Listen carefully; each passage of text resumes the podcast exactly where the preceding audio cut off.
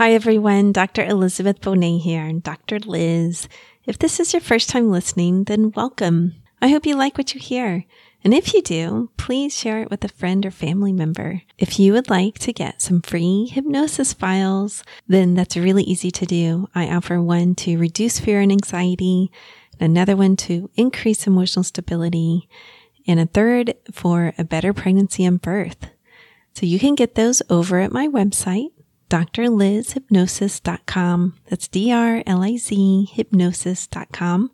Or you can text the word hypnotize to four four four nine nine nine. That's the word hypnotize to four four four nine nine nine. I think it's like such an easy way to join the newsletter. That's why I offer it. Before we go into today's episode, I do need to say the podcast is not a substitute for mental health treatment, nor should it be. If you need psychotherapy or hypnotherapy, please seek treatment from a trained professional. Now, I do do hypnosis all over the world. That's done through Skype or WhatsApp, or sometimes someone has a U S phone number or a calling card type thing. Whatever it is, we work it out. But if you'd like to see how to work with me or learn more about me, whether you're local or from afar, you can do that over at my website. That's d r liz hypnosis dot com. I offer a free fifteen minute telephone consultation. So that's a great way to get a sense of what it would be like to work with me and to ask any questions you may have about that. You know, sometimes people decide to fly in and see me, and they'll do a intensive couple of days, and then they'll vacation here because I am in South Florida, which is really nice most of the year. Fort Lauderdale is right above Miami, so we have beautiful beaches and gorgeous water that's warm to swim in, so people really enjoy that. All right, I hope you enjoy today's episode.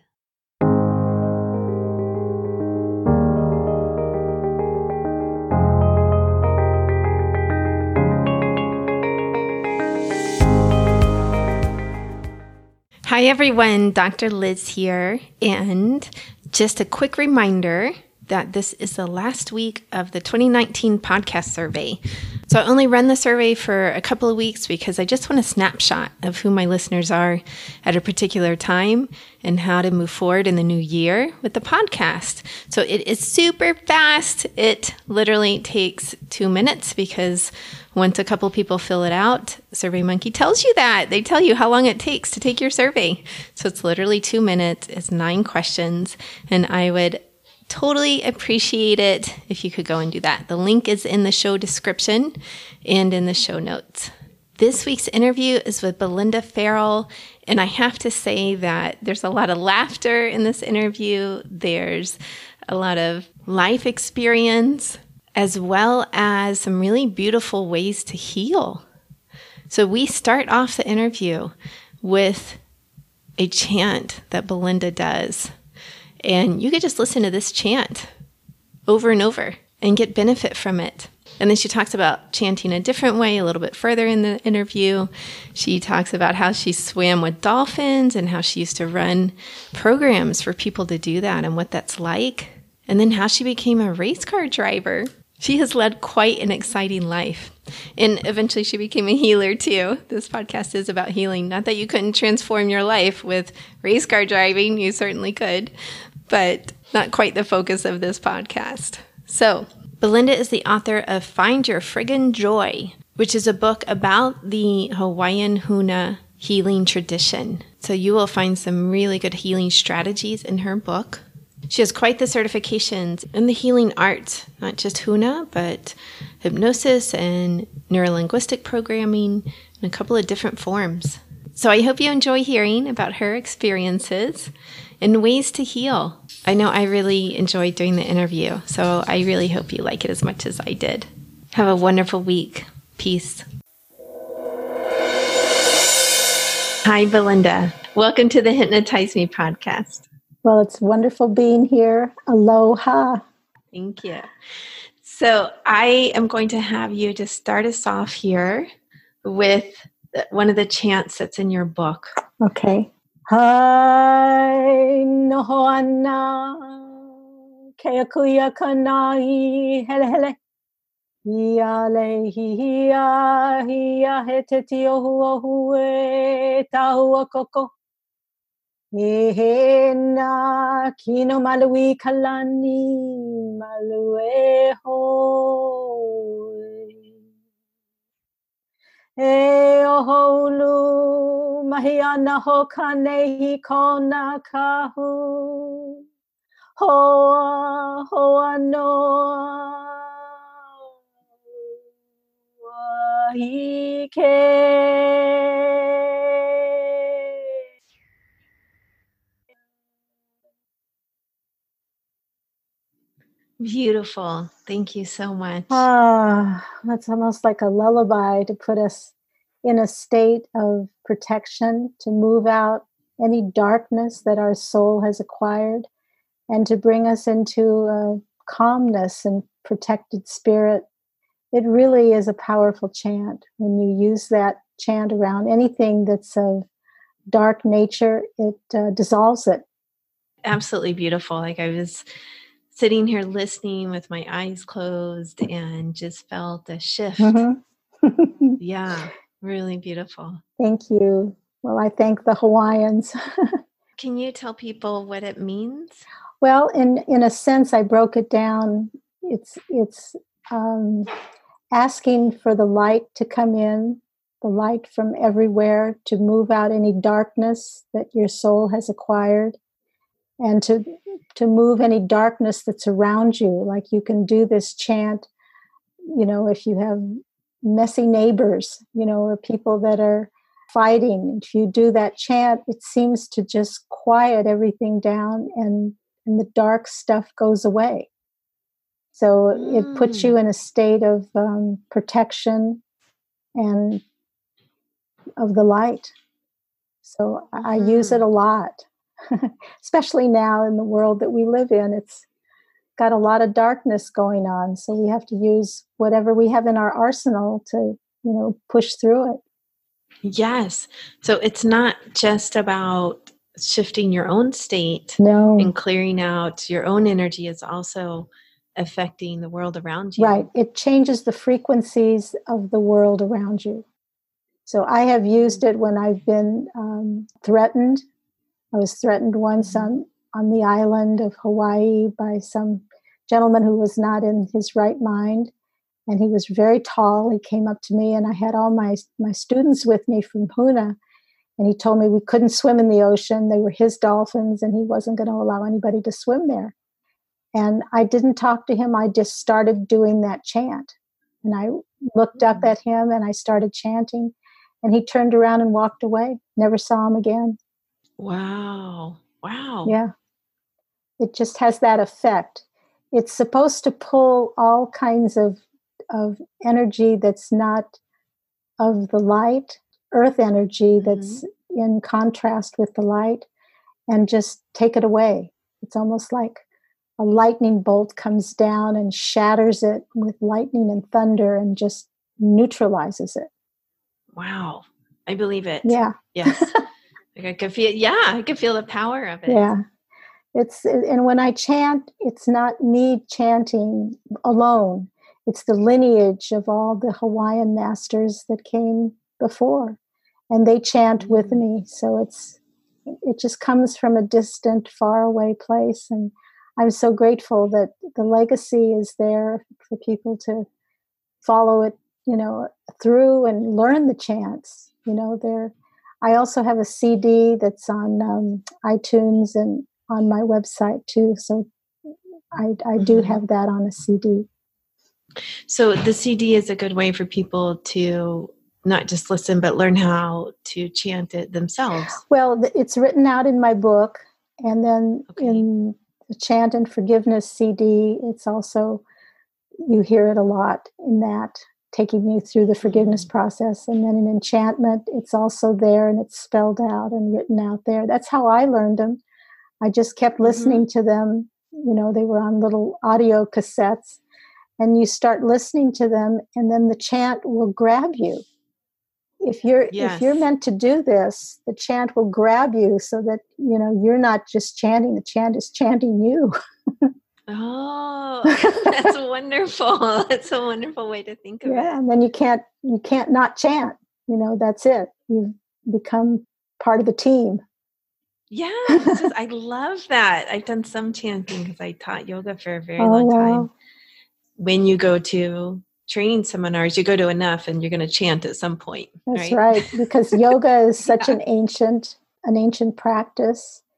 And it it's is. very blessed, very spiritual. So naturally, you have the chance as well. Yes. And I um, I chant myself every morning. Oh, that's great. Basic in terms of ohms and ahs and some vowel sounds because it, it feels so good in the body. Well, I can too. also tell you that there is a chant that the Hawaiians send back to the void. It, it helps to get rid of P T S D for people. So mm. if you breathe all of your stress back behind your eyes, like when you take a deep breath and you mm-hmm. breathe all that stress, and as you exhale and come back in, you do the sound. It's called Ee-ya.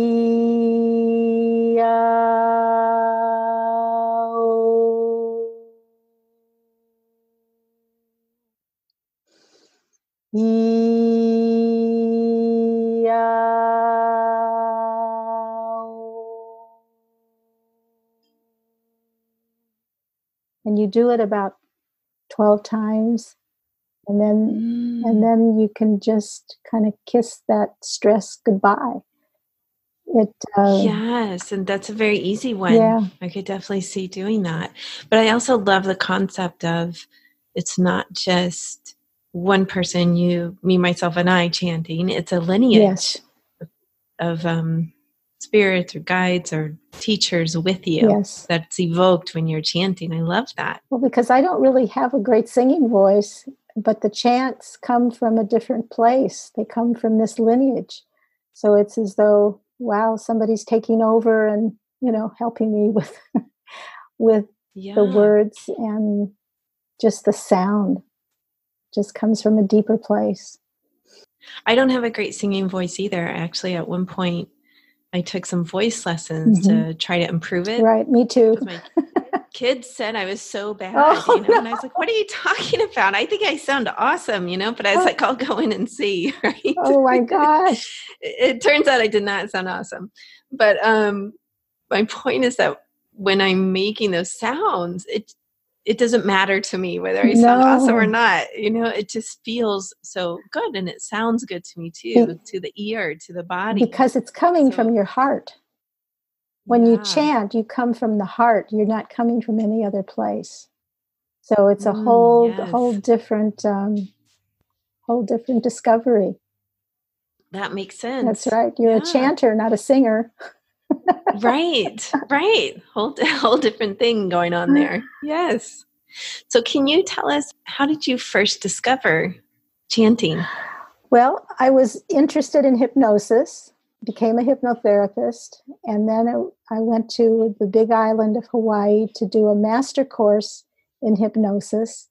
And while I was there, the Hawaiians came in and started chanting to us. We we had kind of a Uh, an introduction to Huna, which is, it means the secrets. These were the ancient healing secrets of the Hawaiians. And mm-hmm. th- it, it was buried in the chants, a lot of it, and in Ho'oponopono, in the forgiveness um, process that they do. And I was just elated because it was for the first time I was feeling lighter, and I the chants spoke to me. You know, I felt like you did when you heard them. You just felt good. You know, you just mm-hmm. felt good. And so I wanted to learn more. And I begged the Hawaiian, this one Hawaiian um, teacher, Kumu, to teach him to me. And he said, no, of course. Um, what a, you know, what's a haole doing trying to learn? Because this is like twenty-five years ago.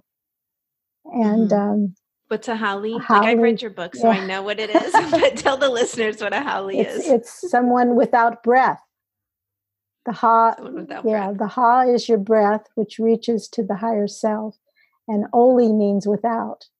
So it's white white guys usually don't have breath because they're breathing through their mouth, and they're breathing, you know, like in fight or flight.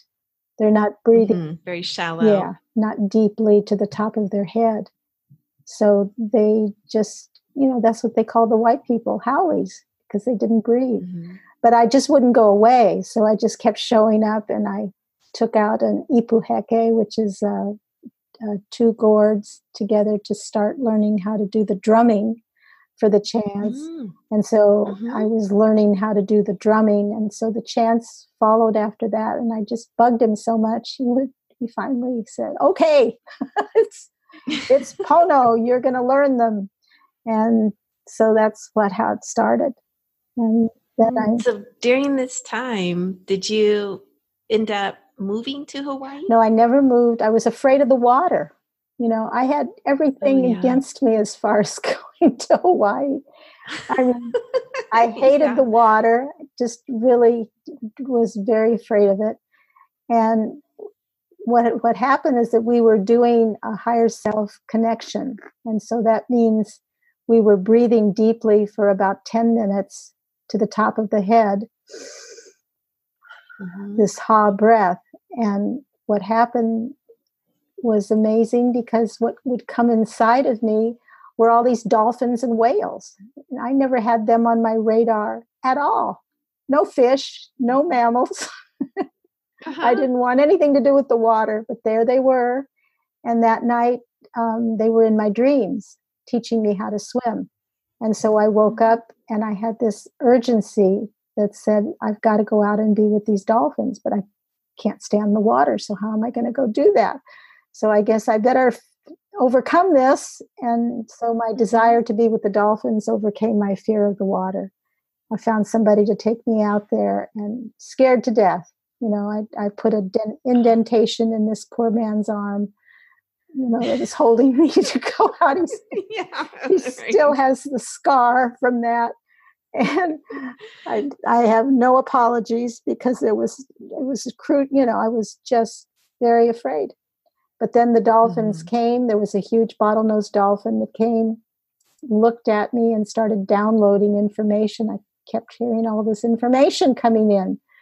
And mm-hmm. I was hooked. I wanted to go out every day. And I started, I just forgot about my fear of the water, because the salt mm-hmm. water holds you up anyway.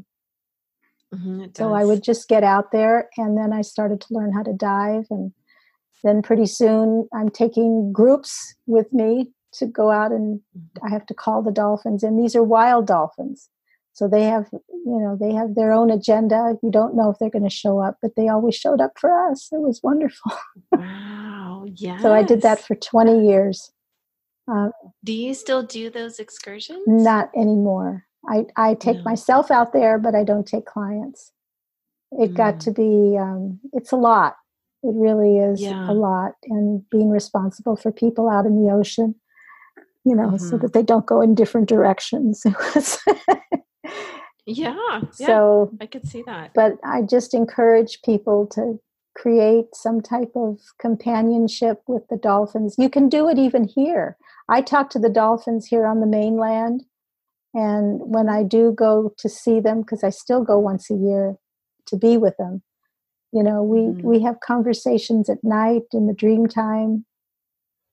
They're they're always Lovely. there.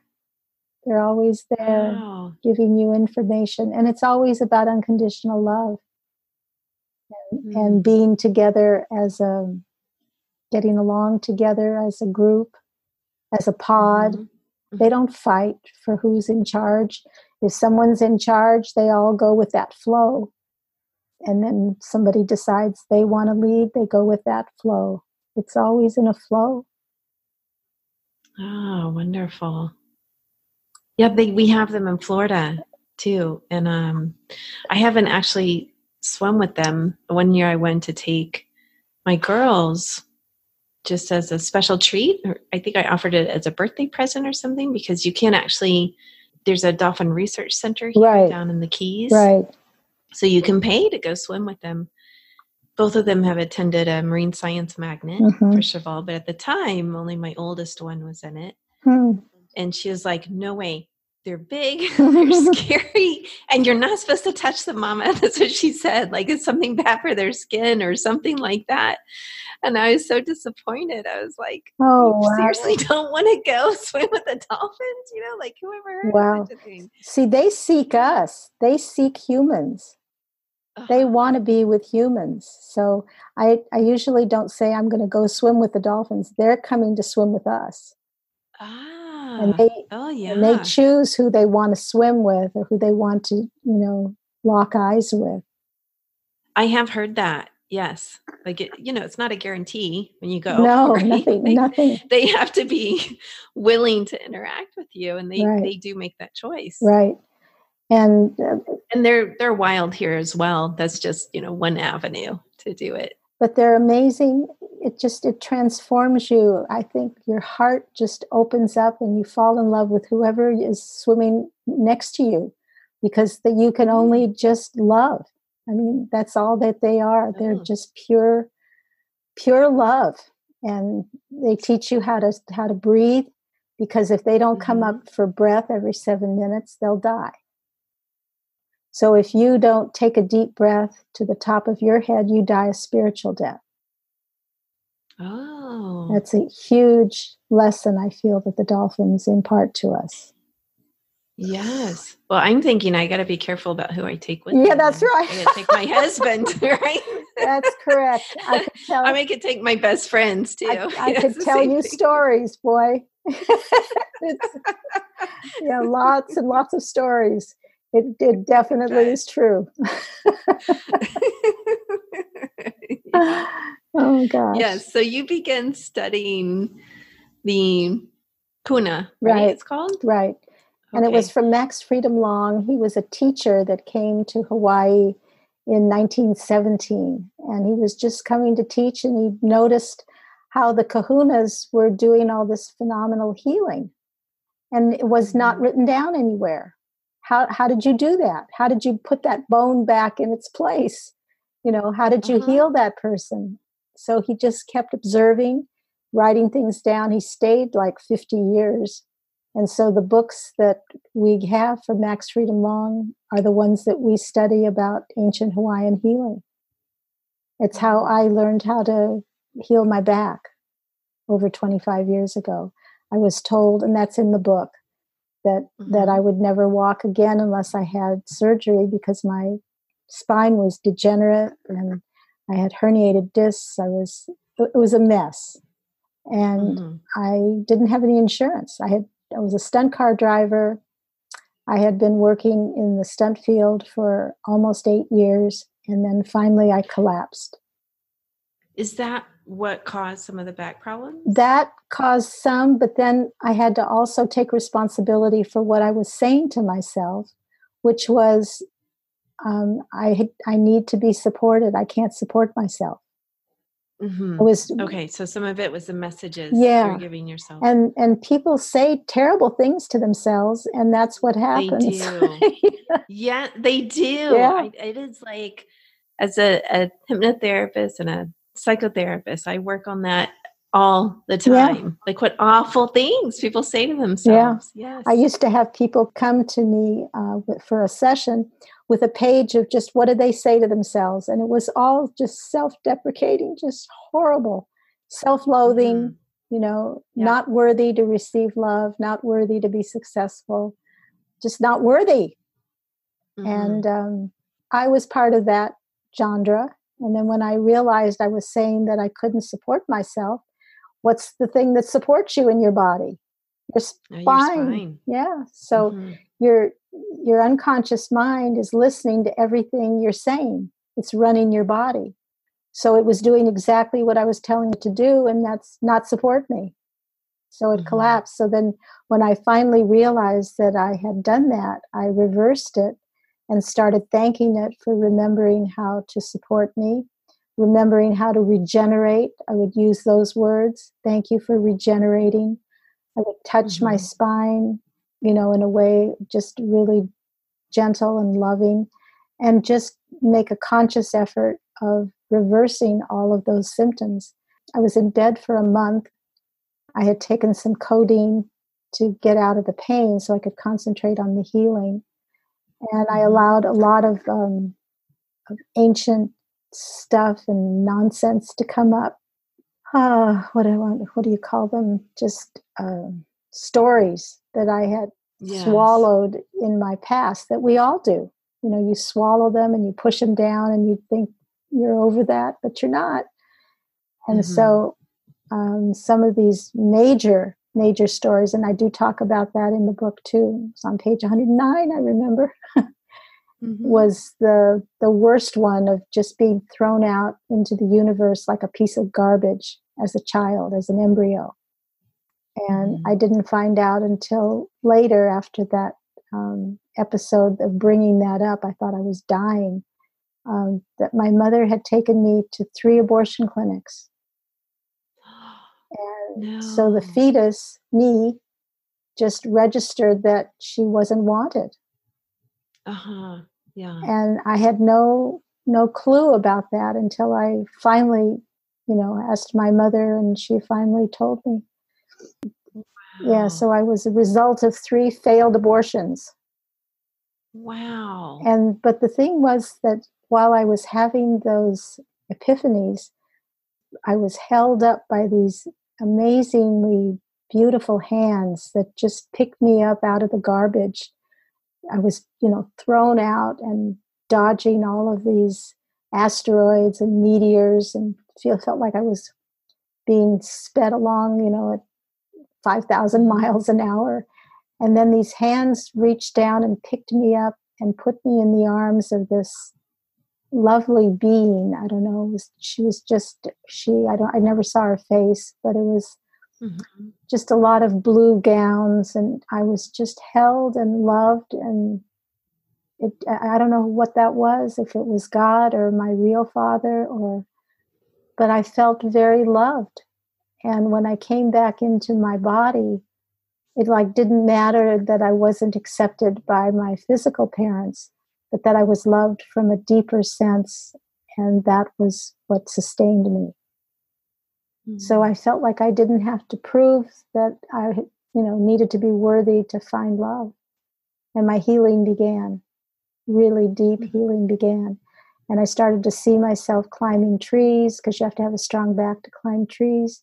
And within three mm-hmm. days, I jumped out of bed and I was completely healed. Completely wow. healed. I went to the doctor. They found nothing wrong with my spine. It was as though I had been given a whole new spine, and even the scoliosis had disappeared that I had been born with. Incredible. Yeah. That's what the higher self does. And I had to get out of the way so that the pipeline to the higher self could receive the healing from my unconscious mind, the climbing of the trees. Mm-hmm. Just got real excited yes. about climbing trees.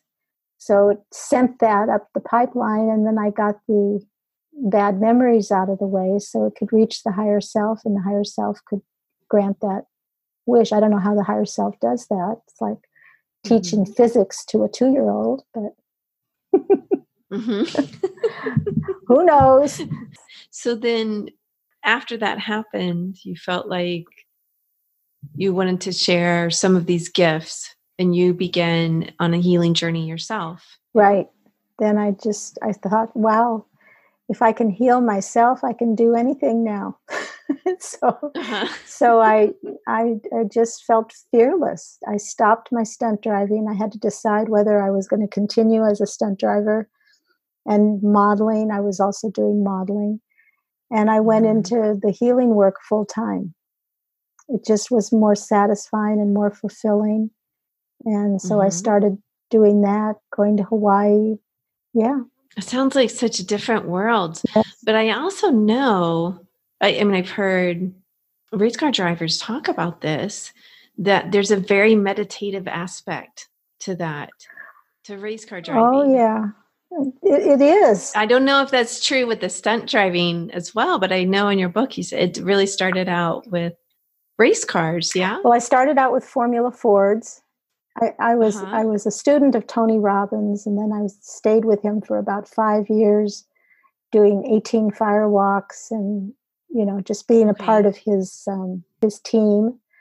And so mm-hmm. that's where I got the idea of, gee, if I can walk on hot coals, what else would I like to do in my life? And what came up was that I'd always wanted to drive a race car. Yeah, I got very excited when I read that because yeah, I've had the same ambition. I've never done it, but I love I, driving. I know. In fact, I, I, for my birthday this year, which is in November, I was like, I'm going to rent a car and I'm going to drive it fast. You know? Well, you should go to a school, you know, yeah, go to a yeah. school that's in Florida. I don't know which one is there, but that's what I did. I, Tony teaches you a mantra that says, if you say you can't, you must. And if you mm-hmm. must, you will. So I said, I can't drive that. I guess I must. So, uh-huh. so yeah. I called, there was a, a racetrack out in Sonoma and it was Sears Point Raceway. And I was scared to death. I went by myself. There's, you know, nothing but guys, the Porsche racing team. And I, yeah. and I told him, I said, look, I know nothing. I don't even know how to drive a stick shift. So you've got to, you know. Oh, wow. Yeah. And this was in your forties? I was forty-one. Right? Yep. forty-one. When it started. Yeah. And it turned out I had some talent. So yeah, I could hit my marks. And at the end of the four day Grand Prix road racing course, I got hired by Buick and Cadillac to drive in New York and to put all their cars through the paces for two weeks. And that was uh-huh. the beginning of it. I came back and they created a stunt driving course for me so I could learn spins and slides and all that. Uh-huh. And I got a partner. One of my teachers became my partner and we just started doing commercials. We started, mm-hmm. you know, going out and getting jobs and a whole new career. Yes. It was, it was fascinating. I always love hearing about these careers that people find, right? Almost by accident. But when you get in the car, what you're talking about, this Zen feeling, yes. you get in, uh-huh. you get in your car, race car, wherever it is, and you're just, you kind of sink into this peripheral vision where you, mm-hmm. you're looking straight ahead, but you're in this peripheral vision. And the Hawaiians call it hakalau, hakalau, which is focus uh-huh. in and spread out. And so, okay, hakalau. And so you should be in hakalau or peripheral vision when you drive anytime, because then you're seeing straight ahead, but you're also aware of everything that's going on to the right, to the left of you, and even behind you. And when you're in that yeah. zone, you don't have to turn your head. You don't have to lose time because time is everything. You just feel. You just are relaxed. Mm. You're in the you're in the alkaline position. Mm. Not the fight or flight. You've got the energy, but you're so relaxed and you're just, you know, you're in that zone. I got into that position. Then when I started studying the Huna, I said, wow, this is hakalau. That was what I was doing when I was driving.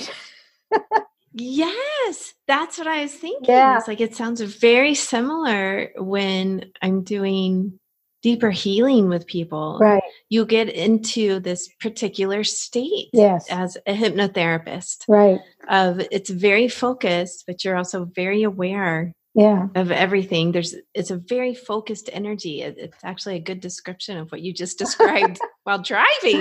Yeah. Yeah. No, I, I love the driving. I, you know, I still love driving, but mm-hmm. I don't have those reflexes so much as that I did twenty-five years ago. Cause we did, yes. we did a lot of stuff. We'd break through walls. We'd, I'd move through fog and dirt and mm-hmm. just all kinds of, and it'd be things I'd never done before, but because of the hypnosis training and, and past life regression and being able to see things into the future, you know, you see yourself already having done it.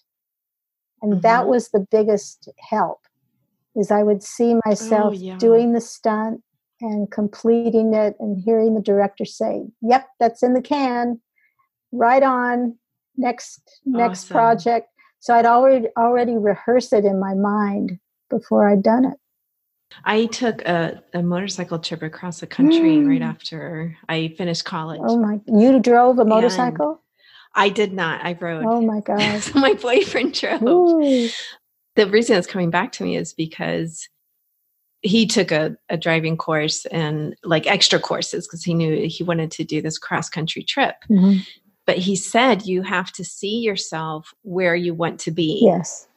what he said. Like if you get into a tight spot, which we did many times during a, you know, two and a half, three months trip, it's like, no, I have to see myself over there. I cannot see myself where I am right now. And that's often what would get him through a tight spot. He still writes. That's the one of the biggest um, wonderful teachings that we receive too. You have to see yourself a hundred feet where you want to put the car, a hundred feet ahead of you.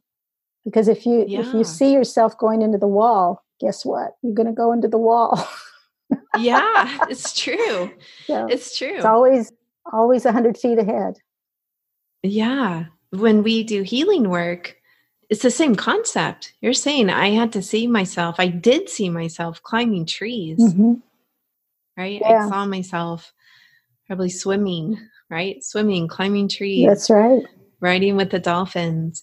And it's often what we want to create. I often ask my clients, like, make me a list.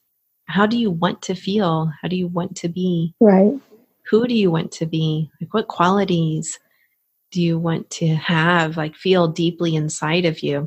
And I know they're there already, yeah. right? They don't always think they're there. I'm guilty of that myself.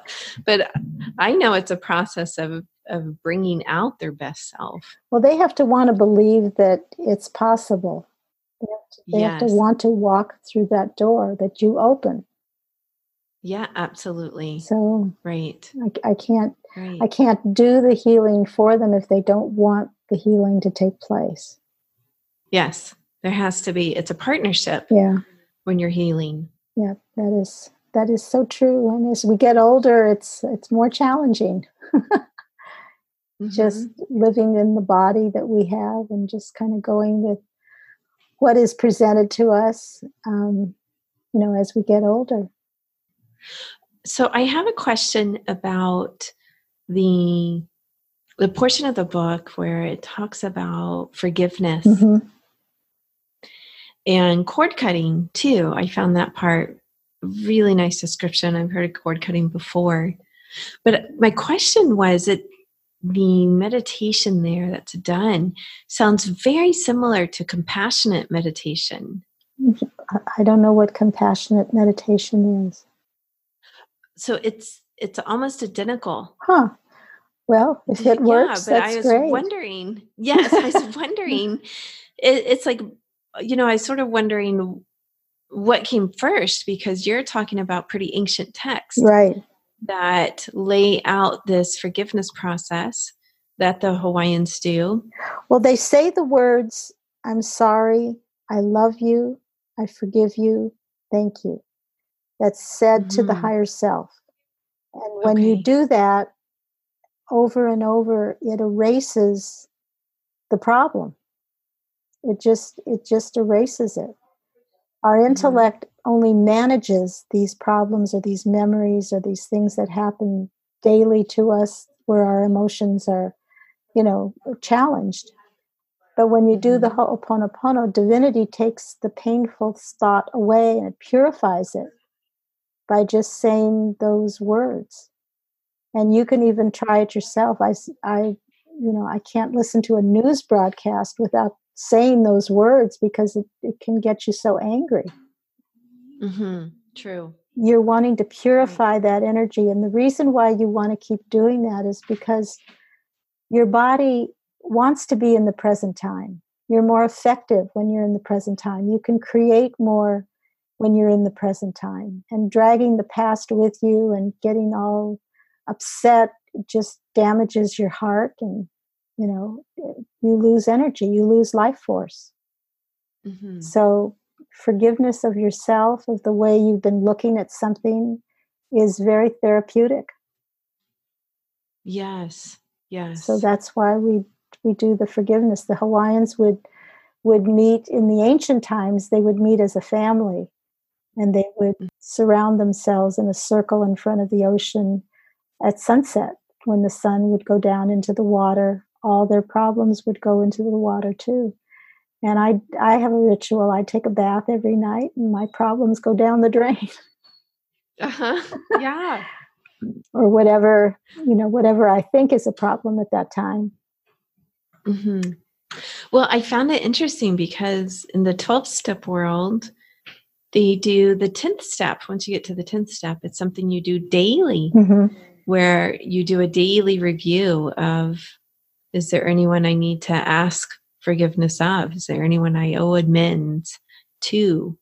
And so it's a very similar concept yeah. here of a daily review, a daily forgiveness, a daily sense of um, of a shift, right? Isn't that wonderful? Yes. And when people begin to think of that as a daily practice, well, you also begin to orient your life that way. Yeah. I want to be able to go through my day and get to the end of the day and not have to forgive anyone, right? Or not have to yeah. ask forgiveness. Well, what are your buttons? Who who pushes your buttons? You know, that's yeah. how you decide that you've got something to, you know, to cut the cord or to neutralize on. It's mm-hmm. just, you know, how do you feel when you see that person's face or when you hear that name or when does it um, alter your life force? Mm-hmm. It's a simple way of just neutralizing things and getting them released so that you have a brand new slate. And the Buddhists called this the void. Right, the void. And I think there was a book written on called The Field. There's a field out there. Oh, yes. Okay. I read The Field. The Field. Oh. Okay. Yeah. So the E O, remember the chant that I told you would get rid of P T S D? Yes. That's the E O chant that's the same as the field. It's the quantum space of the quantum physicist. It's where everything goes and becomes neutral again. You can't accumulate the E O because there's so much of it. It just it just is. It's it's everywhere. It fills all yes. the spaces. So right. I think the practice does, I know I just speak for myself, help help me feel lighter. Yeah. Freer. And that's who we want to be. We want to be light beings, right? Yes, absolutely. Yeah, we don't want to walk around heavy, right? But some people do. You know, they're used to that. Yes. They're afraid yeah. of that light or afraid. So that's why you're there as a divine hypnotherapist too. Yes, it's it's like, you know, let's let's move into self-forgiveness, self-acceptance. Let's move into feeling light, not feeling heavy and downtrodden and um, awful all day. Exactly. Right? Because it's yes. not about the other person. It's not about the event that happened. It's how you interpret that event, how you interpret mm-hmm. what happens to you. Right. And I think people hold those feelings in the body. They hold those interpretations in the body. Right. I thought it was a lovely way for someone to be able to lighten their load. Oh, absolutely. Lighten their body. And yes. they just have to say, you know, those words. I'm sorry. Mm-hmm. I love you. I forgive you. Thank you. And I like to feel it. I, I put people down below me that I know I have an issue with or a thing. And then I breathe down on that image. And then I shake my shoulders. Like there's like I'm spinning a sword around me mm-hmm. and just feel them floating away. It's that image mm. floats away and you just come to a higher place. That person will call you. I mean, to show you an example, I, I was in Hawaii, this was years ago, and this girl just misunderstood something that I had said and she was just not going to create any kind of explanation. She was just angry at me. And I got home and I did the cord cutting, put her down below me. And I just said, you know, I'm sorry, I love you, forgive you. And I sent the image of her away. It wasn't five or ten minutes later that I get a call from her and she's apologized, oh, completely wow. apologized. And she was sorry that she had misconstrued what had happened and that, you know, she was just mm. very, very sorry. You, in your work as a healer, have you seen this? I, I don't know what the word is, but I'm just going to say work mm-hmm. for short term. Okay. With, let's say, someone who has had significant abuse at the hands of someone. Oh, yeah. Definitely. Yeah. Definitely. Is this more a harder process for them? Is this a struggle? Is this something that they have to do well it, um, over and over, or is it? They want to do it until it becomes neutral. They'll know okay. when, when they're neutral about it and it's not an issue anymore, then they're done. Neutral. Neutral. Okay. So do they struggle with the I love you part? Let's say. Yeah. yeah. Yeah. Yeah. Yeah. yeah. I can see that. You know, I can I can picture some clients who are like, no way, I'm not doing that. I'm not I saying I love you. You know, yeah. But you have to right. understand, or maybe get them to understand that there's a higher part of them.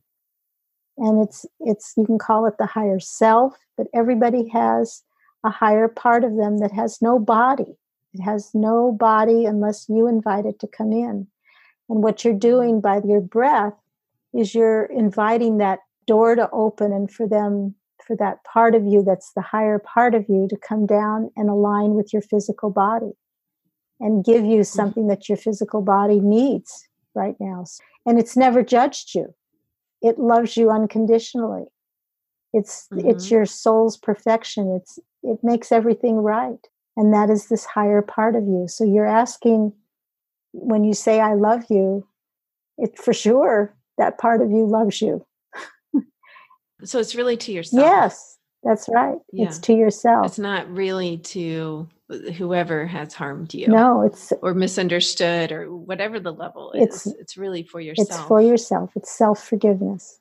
I forgive you. Right. I love you. Thank you. It's done. It's mm-hmm. done. And then you just breathe. And then you can put your hand and float it up in the air and watch them change. Mm. You neutralize it. You neutralize it. And then divinity okay. comes in and fills your void with light. So you don't even have to know what the problem is. You can just say that during the day uh-huh. and notice any problem you're experiencing physically, mentally, emotionally, whatever.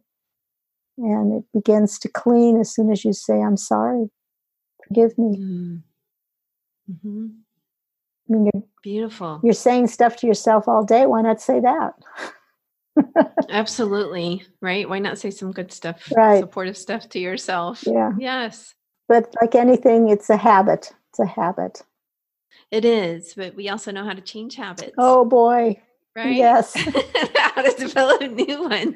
Right? That's right. Yeah. Yeah. How to um, change those neural pathways. That's what uh, Loretta Breuning would say. I've had her on my podcast. Uh-huh.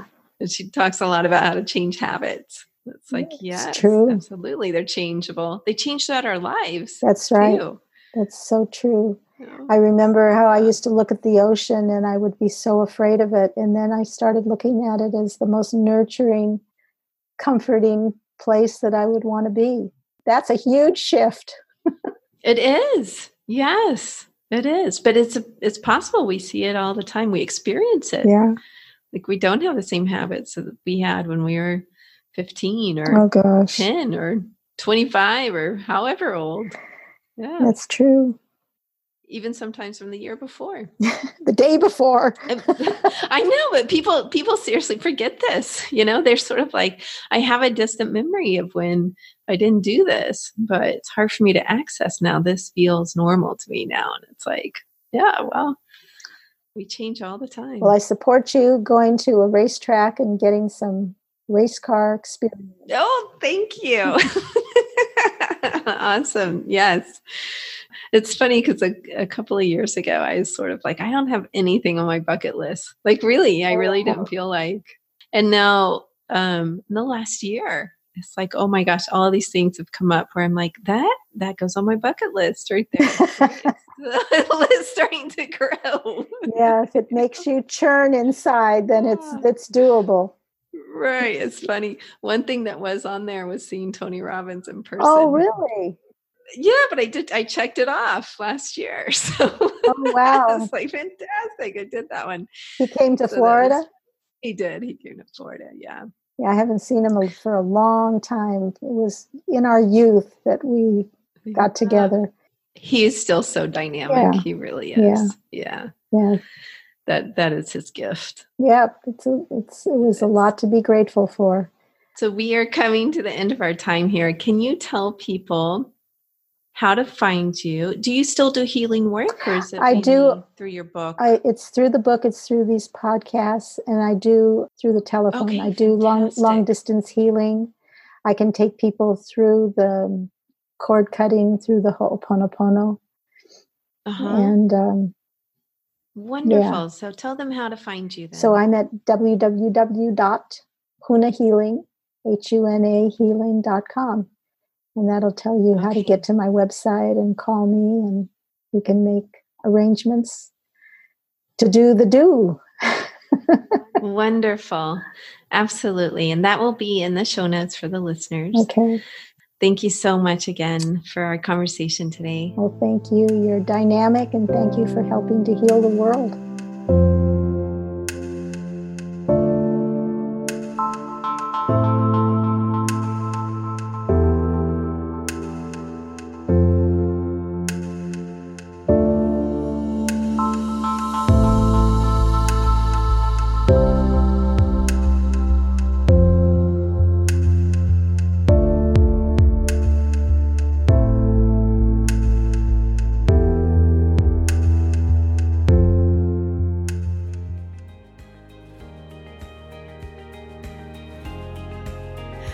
Truly enjoying today's episode.